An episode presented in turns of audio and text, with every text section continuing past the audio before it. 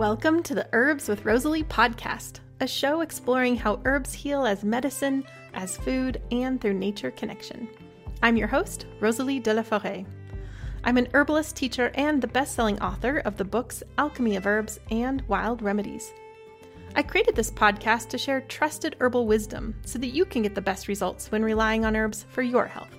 I love offering up practical knowledge to help you dive deeper into the world of medicinal plants and seasonal living. My goal is that you'll walk away from each episode feeling inspired to start working with herbs in your everyday life. Each episode of the podcast is available on my Herbs with Rosalie YouTube channel, as well as your favorite podcast app. Transcripts and recipes for each episode can be found at herbswithrosaliepodcast.com. To get the latest news as well as fun bonuses, be sure to sign up for my weekly herbal newsletter. Okay, grab your cup of tea. Let's dive in. I absolutely love calendula. It's a plant that I adore in my garden and in many of my herbal skin formulas. I was thrilled when Alex chose calendula as her plant for the show, and I loved hearing new ways about working with this favorite plant. For example, she shares a full spectrum extract method that she learned from Chanchal Cabrera. For those of you who don't already know her already, Alex Ray was born in the southern tier of New York among rich farmlands and birch forests. She is a trained community clinical herbalist and a full spectrum doula who is passionate about accessible herbal care and supporting all pregnancy outcomes. Alex was raised around her southern great grandmother, who was a birthing assistant for her mother, who worked as a midwife and herbalist with the Chestnut Ridge people. This may explain her admiration for the plant and reproductive world since childhood. Alex is a queer cis woman. She is the founder of the Community Care Camper, a free mobile herb clinic serving underserved populations in and around Ann Arbor, Michigan. She is the co owner of the Black Locust Gardens Herb Farm and Plant Nursery, a coordinator for the Great Lakes Herb Fair, an herbal educator, mom, animist, pagan, writer, and is currently working on opening up a mutual aid herb shop. She works on a sliding fee scale, weaving together a harm reduction and client centered lens. She works mostly with AFAB people around postpartum pregnancy loss, gut, and hormonal health. You can visit Alex at blacklocustgardens.com. Welcome to the show, Alex. Thank you so much for having me. I'm really excited to be here. Oh, I appreciate you being here so much. What no one else knows but us is that it's been a journey to get here together. And so I really appreciate it where you've been having ice storms and power outages and Wi-Fi issues and everything. So, but we did it. We're here. It's working. Yeah, this is going out into the world. yeah, I appreciate your perseverance and making it happen. So, thank you. Yeah, of course. Well, I would love to start with hearing more about you and your herbal path and what your journey has been like that has brought you here today. Yeah. Well, I think it's a combination of a few things. I was really lucky because I grew up with my great grandparents. They actually didn't pass away until I was 16, and they owned some property in rural Western New York where I grew up. My grandmother was amazing woman. She was a farmer, an avid gardener, canner, quilter.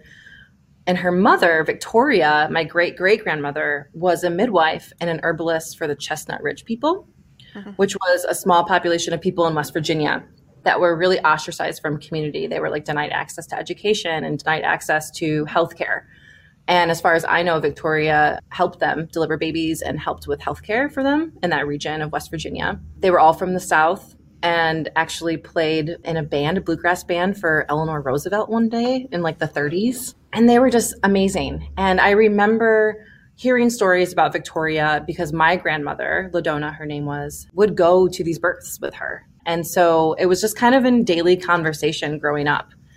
And plants were too. And I didn't really think about it much until much later on in life. I kind of started connecting the dots because sometimes I look around and I'm like, how did plants take over my life?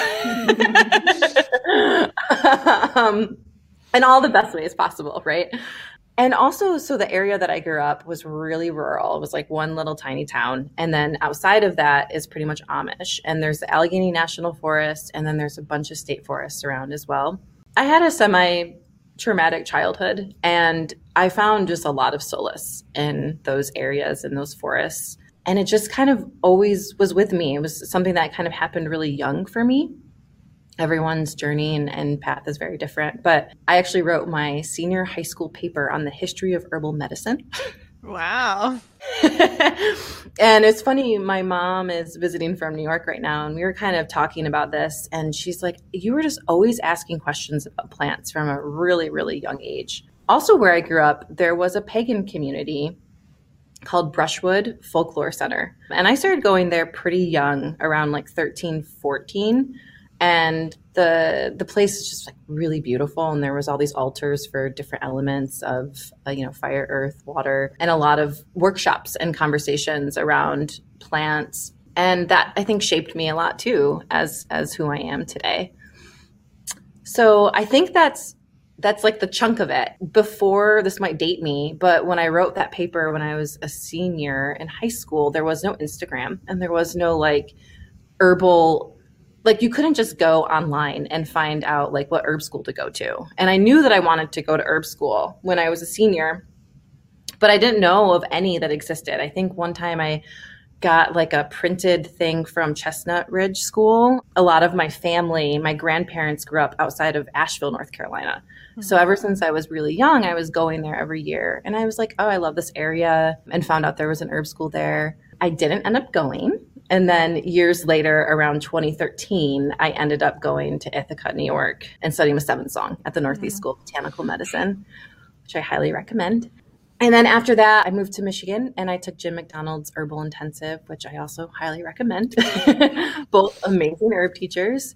And I did my doula training. And then I thought I was going to go into nursing school and be a nurse practitioner. But the plants were like, come this way. I was like, come this way. And then I kind of ended up sticking with the plants, and here I am. mm. I, you know, you, I've met other people who knew from a fairly young age that they were the plants were calling them, but not not a lot. But one thing that just strikes me listening to your stories, I think this is going to be a more common story because because of herbalism gaining in popularity, because of people raising their children with herbs, that it's just going to be, like you said, like a part of the conversation growing up. And it's just going to seem like a natural pathway. Whereas, you know, before there's been kind of like you had to make the path in order to go and really, you know, struggle to find out where to find your information and who to learn from and all of those sorts of things. So it's going to become more and more normalized, which I think is really cool. Yeah, it's awesome. We need we need all the herbalists and all the plant people that we possibly can get. Absolutely. yeah, for sure. And I just I had a wondering that I'm just wondering when Victoria was born. Do you know? Oh man, my mom would definitely know this. Probably, you know, I, am not exactly sure. I mean, obviously the 1800s, late mm. 1800s. I'm assuming. Yeah. yeah. Mm-hmm. How wonderful to have that connection to your ancestors in shared memory and yeah. like I can go back and look at my ancestry but there's not a lot of like shared memory it's just names on paper so what a wonderful thing yeah i feel really i feel very lucky that i was raised around them they lived so long too that i was able to take that in i do feel like that's really rare mm-hmm.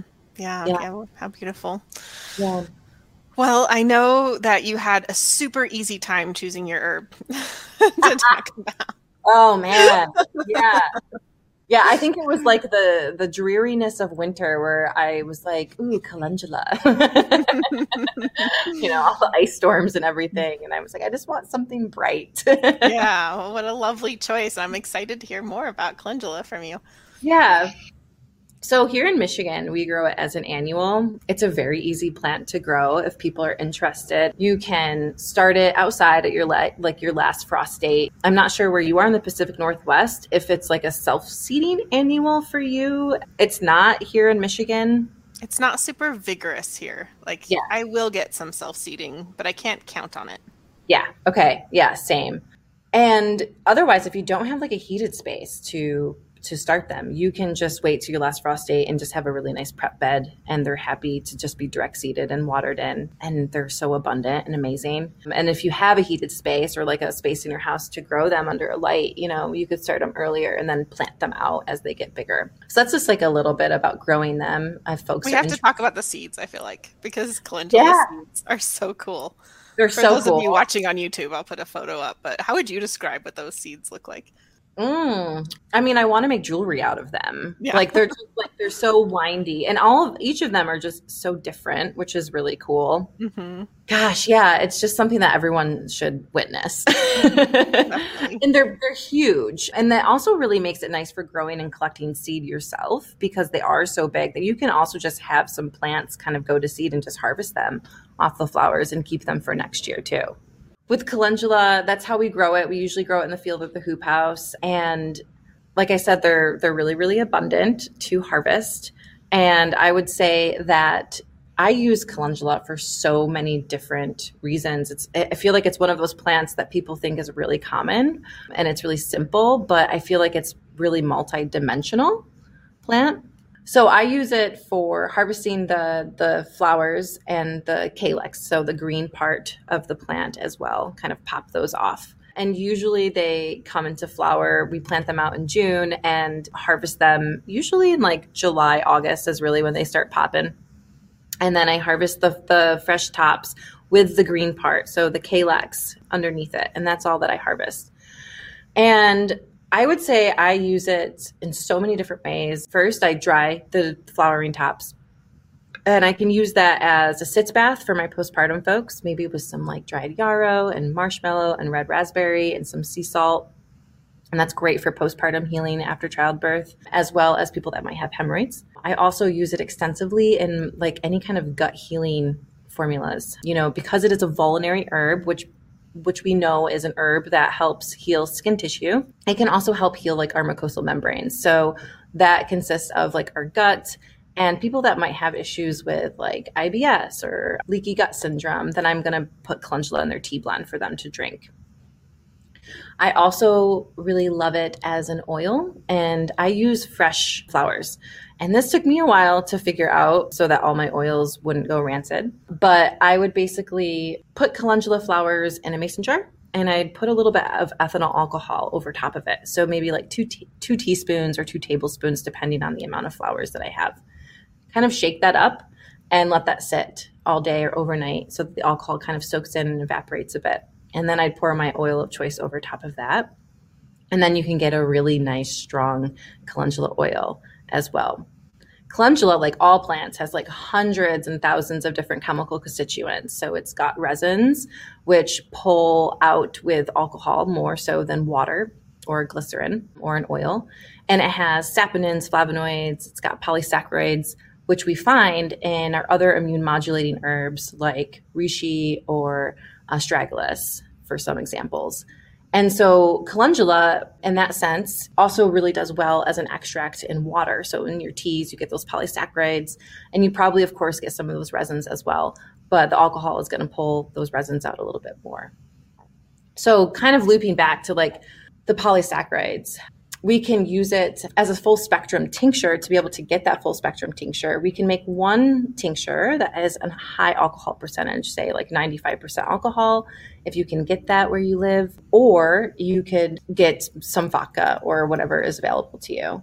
And then you can get make a lower alcohol percentage, maybe a 30% with a little bit more water that pulls those polysaccharides out. And then you kind of wait for those to macerate and be done. And then you mix those two to get a really nice full spectrum calendula tincture as well. Oh, wow. I've never heard of doing that before with calendula. That's fantastic. Yeah, it's a really fascinating plant. And I think I think what I love about it too, and this is kind of nice because of spring kind of coming up and is, is its its effects on the lymph system and using it as a lymph, lymphagogue or a lymphatic herb. So I also really like to use that tincture for anyone that might be like having immunosuppressive symptoms. So that basically means someone that is having like, you know, they're sick really frequently and they're not feeling better as quickly as maybe they should, or they have chronic allergies, maybe putting calendula in a formula for them. Or acute issues as well, just to give someone an immune boost, maybe with some echinacea or red root or what, you know, depending on what they're experiencing. I really like to use calendula in that sense as well. And I feel like it's gentle enough. Of course, changing the dosage up a little bit to use with kids as well for sicknesses or swollen lymph nodes, maybe topically as an oil or even a couple drops as a tincture. When I do herbal first aid, I really like to carry around like pre-made calendula tea bags and I like to use that just for like compresses. If anyone has swollen lymphs underneath their armpits and their neck, you could do a herbal compress. Eye washes are really nice with calendula irritated red eyes because of that vulnerary action again. Calendula is really useful for a face wash to for acne, the antimicrobialness of of calendula. I Just feel like there's so many different ways to use calendula. and I'm probably forgetting some, but there's a lot. I love the calendula in the tea bag tip. That's something I do a lot with chamomile because you can just buy chamomile in tea bags already. So it's a nice like uh, when I go traveling, I always take some with me for that, you know, those things that might come up. But that's a really great tip for calendula. Yeah, and if you're traveling and if you have like a easily upset stomach, it's like those astringent properties or like those gut healing properties in that calendula. Just make it a, a tea and drink that, and maybe that can help a little bit as well. Mm with with travel gut you know? Yeah yeah. I also appreciated that you were very specific that you harvest the entire flower head with the green at the bottom because that is one of that is a pet peeve of mine. I don't know why it is but i'll just you know when the calendula is happening i'll see on instagram or social media posts where people are like removing the petals from the green part to make their tinctures or their teas. Like that's something that gets repeated that you, if I'm going to eat calendula, I just use the petals. But that's the only time I just use the petals. Like if I'm going to put calendula in cookies, I don't like put in the green parts, for example. But if you're making medicine, and I always tell people when you harvest it, you can tell because you harvest those, your fingers get so sticky tacky with all of those resins. I mean, that's just that's the good stuff in there. Yeah. The good stuff. Yeah, you definitely don't want to take the petals off the calyx for sure. Yeah. Yeah. And it can be tricky to dry to get a good quality dried calendula because of that stickiness. It does retain a lot of moisture in that calyx of that that flower. So just like really low heat, you know, 95 degrees over a really long period of time or short depending on where you're drying it and how. But there's like this sweet spot with it, you know, where it's like you don't want to pull it too soon because it can hold on to a lot of like moisture in in that specific area of the plant. Yeah, so you just got to be mindful of that. Yeah, that's a that, I'm really happy to hear that because I live in a super arid climate, unlike you, and so I don't really use a dehydrator much because it's just super dry here. So people ask all the time, "How do I dehydrate it?" And I'm like, "I don't know. we moved to the desert." Like my air is a dehydrator. yeah, my air is a dehydrator. Yeah. However, I will say that I have to be like very tricky. Like it's tricky though because I will store it now in paper bags because one time I harvested like in this I had a whole bunch of beautiful primo calendula. I put it in a gallon glass jar that was sealed tight and I swear it was dry. I mean it was dry dry, I swear, but it, obviously it was not because it just got covered in mold which was very very sad for a whole you know just have lost that so so now i'm very careful with it but i'm glad you mentioned that it's a bit a bit tricky there it's a bit tricky, and that's happened to us on our farm, on on the herb farm. Is we've harvested like you know twenty pounds, and then we pull it too soon from the dryers, and then it you know goes bad, and we're like, oh god. it's only happened like one time, and it happens quickly. You you can figure it out pretty fast, which is a good thing. It's a bummer. Yeah, it is. Well, we mentioned that one time you would want to remove those petals from the calyx is to eat it. And you chose a very delicious recipe to share with everyone. A recipe by Colleen Codekas, who's been on the show. Mm-hmm. She came and talked about purple dead mm-hmm. nettle. Fabulous creator of recipes. So, but I'd love for you to introduce this delicious recipe that we're going to share. Yeah. So I think one year I was just trying to figure out, like, you know, you can get really creative with calendula petals and you can put them on top of your salads and you can freeze them in ice cubes. And I was like, I wonder what they would taste like in just like a bake, baked good, you know, because they have a slightly bitter flavor, but it's also slightly floral.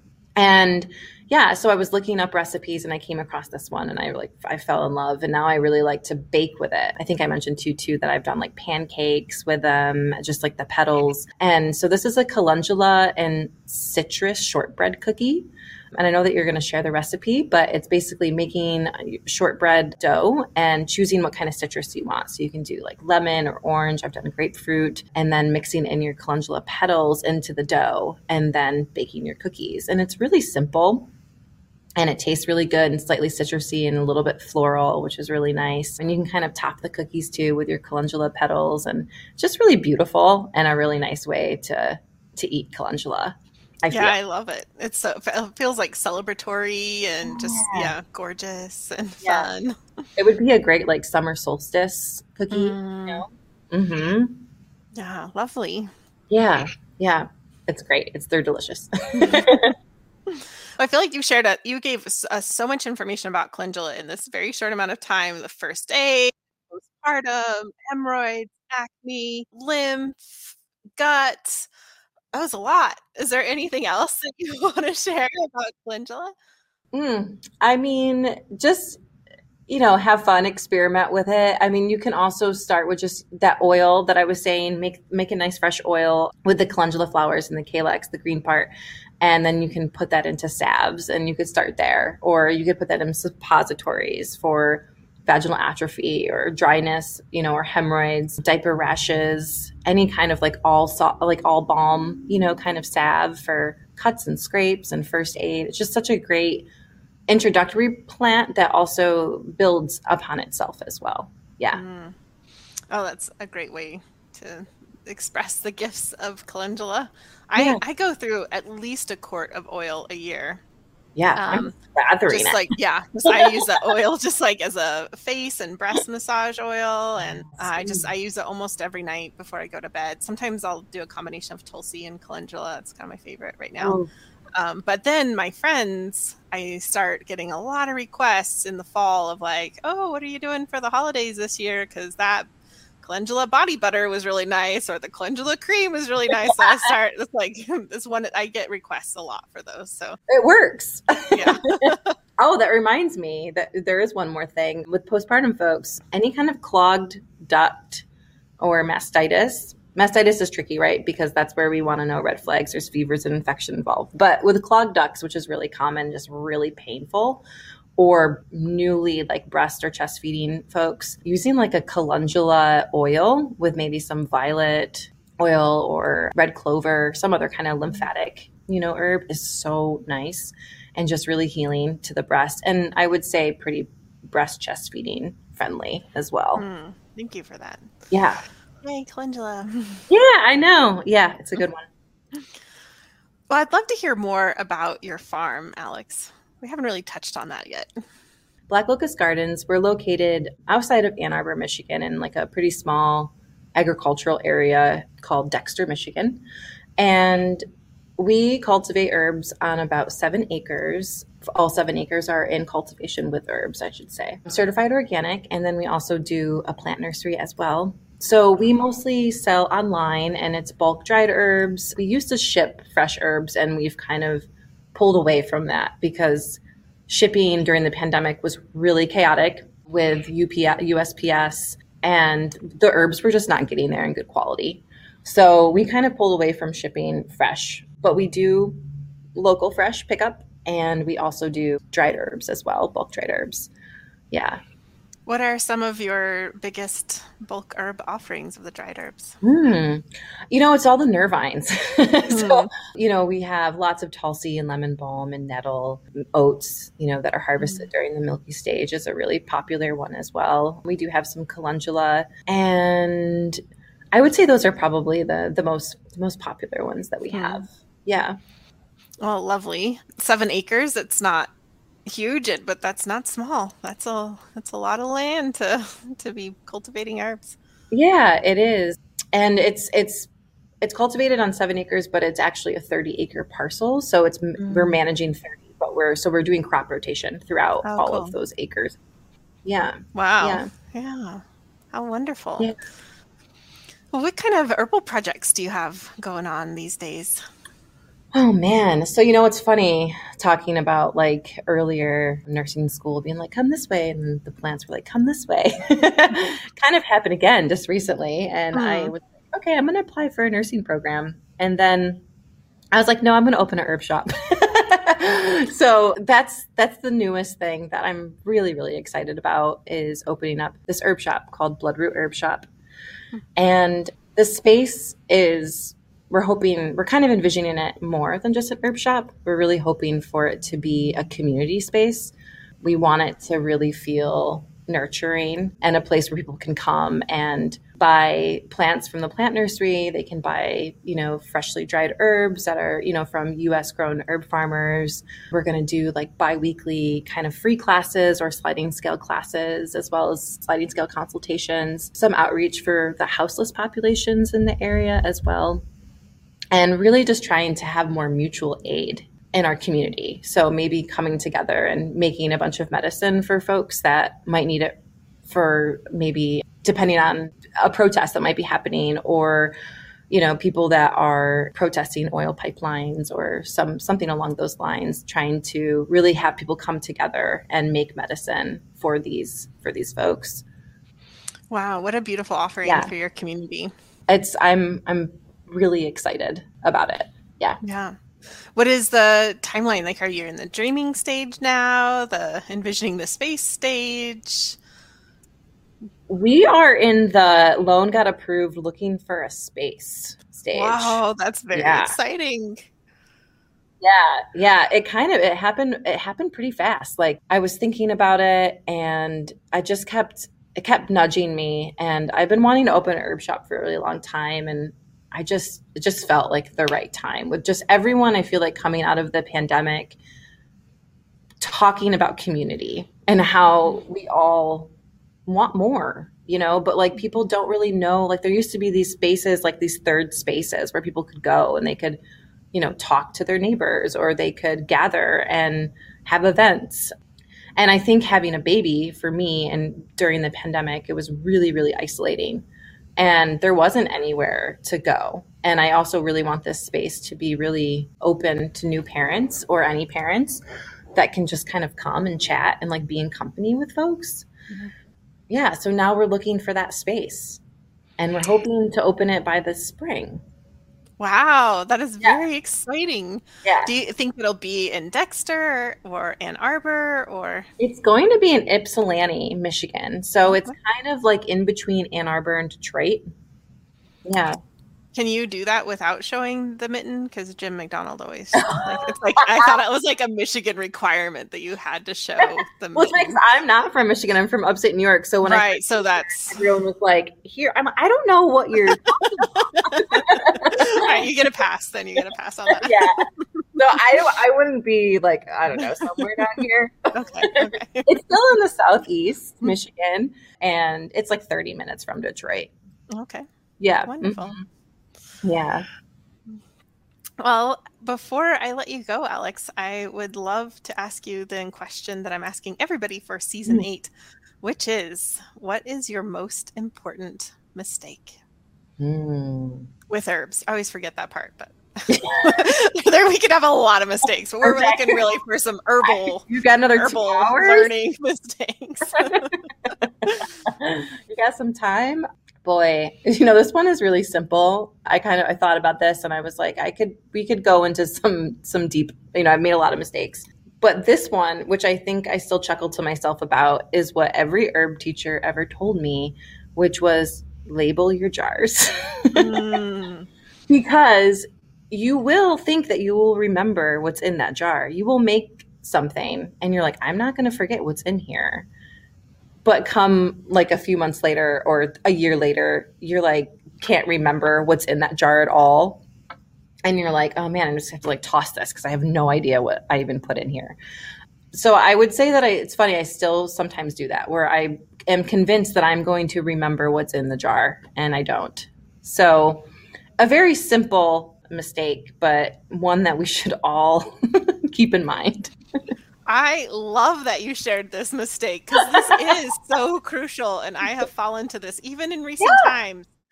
You know, what made a huge difference for me is one, having to throw out a lot of stuff that just was like absolutely silly and heartbreaking because yeah, just, I don't know what that is. And sometimes it's like I don't know what it is and I also don't know like how long's it been sitting on this back shelf. You know, it's like I have no memory of it whatsoever. So it's like yeah, not good. But what happened for me that helped a lot was that I used to like so I'm like, you know, double Virgo, love everything to be beautiful.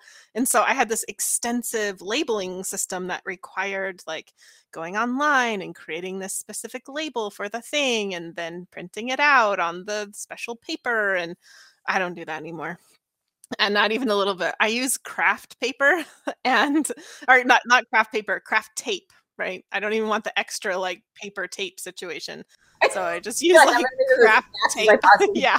yeah. And it's always there. And I have like several around the house and key areas. And so it's always there. So that helped me a lot of just like, okay, I have to let go of, you know, wanting this like beautiful, perfect thing and just do what's easy. Cause other, cause if I, that's another thing I'll do is I'll be like, oh, when I will say I will remember this okay, that's not happening.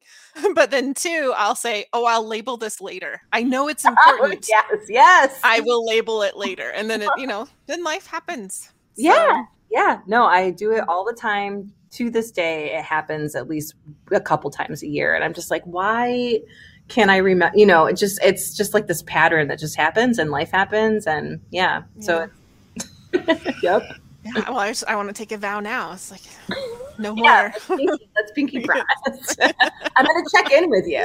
Um, I think that's fair. Think that's like fair. over the summer and be like, Rosalie, are you labeling your jars? yeah.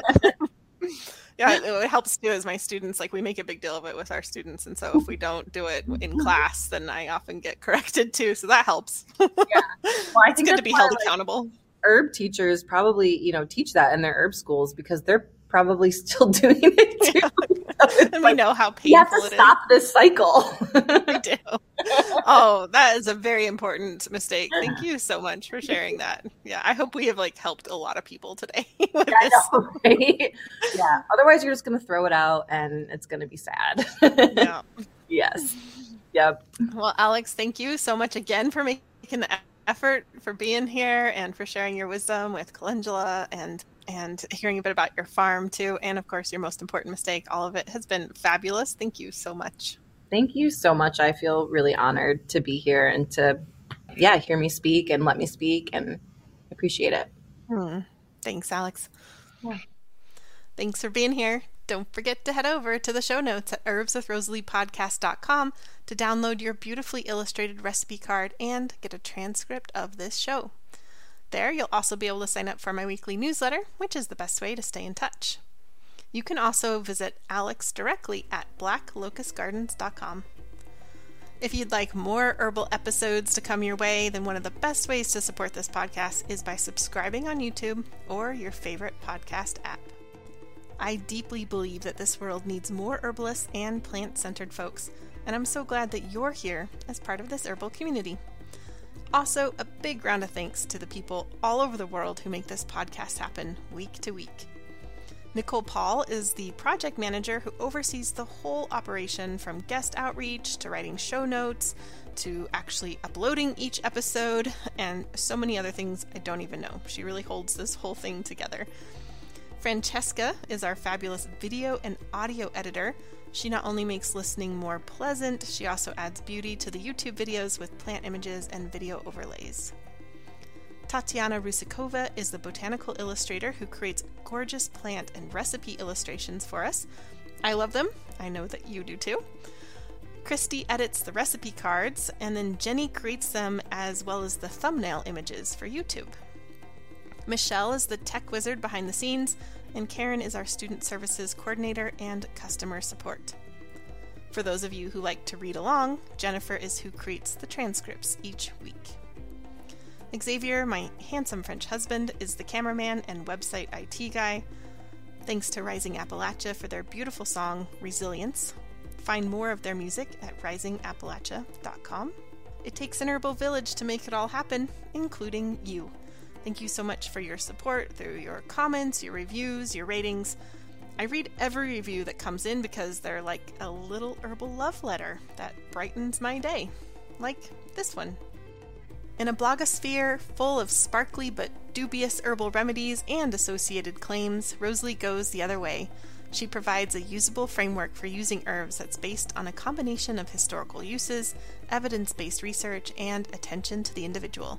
This framework is what helps individuals to select and appropriately use herbs at home in a way that's attainable. Do you love this podcast? If you leave a review for me on Apple Podcasts, I may be reading your herbal love letter on the show next. Okay, you've lasted to the very end of the show, which means you get a gold star and these herbal tidbits. First up, there are so many gifts of calendula and many ways to work with this sunshine plant. If you'd like to hear even more, you can listen to previously released podcast episodes, like the one with Cami McBride, as well as a solo calendula episode with me. Another herbal tidbit is that calendula is sometimes confused with marigolds. These are two different plants with similar but also different gifts. The confusion comes around, mm, they kind of look similar, but sometimes the familiar names are kind of crisscross. So sometimes calendula is called pot marigold. It's worth knowing which is which before you choose seeds or harvest. The botanical name for calendula is Calendula officinalis, and the genus name for marigolds are Tagetes. One of my favorite things about calendula in the garden is all the beings that are attracted to those bright flowers. There are sweat bees, which are this electric neon green color. So cool. There's bumblebees, honeybees, hoverflies, and butterflies. So many beings love those calendula flowers. And my last herbal tidbit for calendula is that calendula can be yellow or orange, or there are even some hybrids with lots of different colors in their palette. I personally love to grow the orange flowers specifically since they make such a beautiful infused oil. And if you aren't able to grow your own, it's well worth getting them from Black Locust Gardens. You'll be amazed at the quality, which will then make beautiful and potent herbal medicine.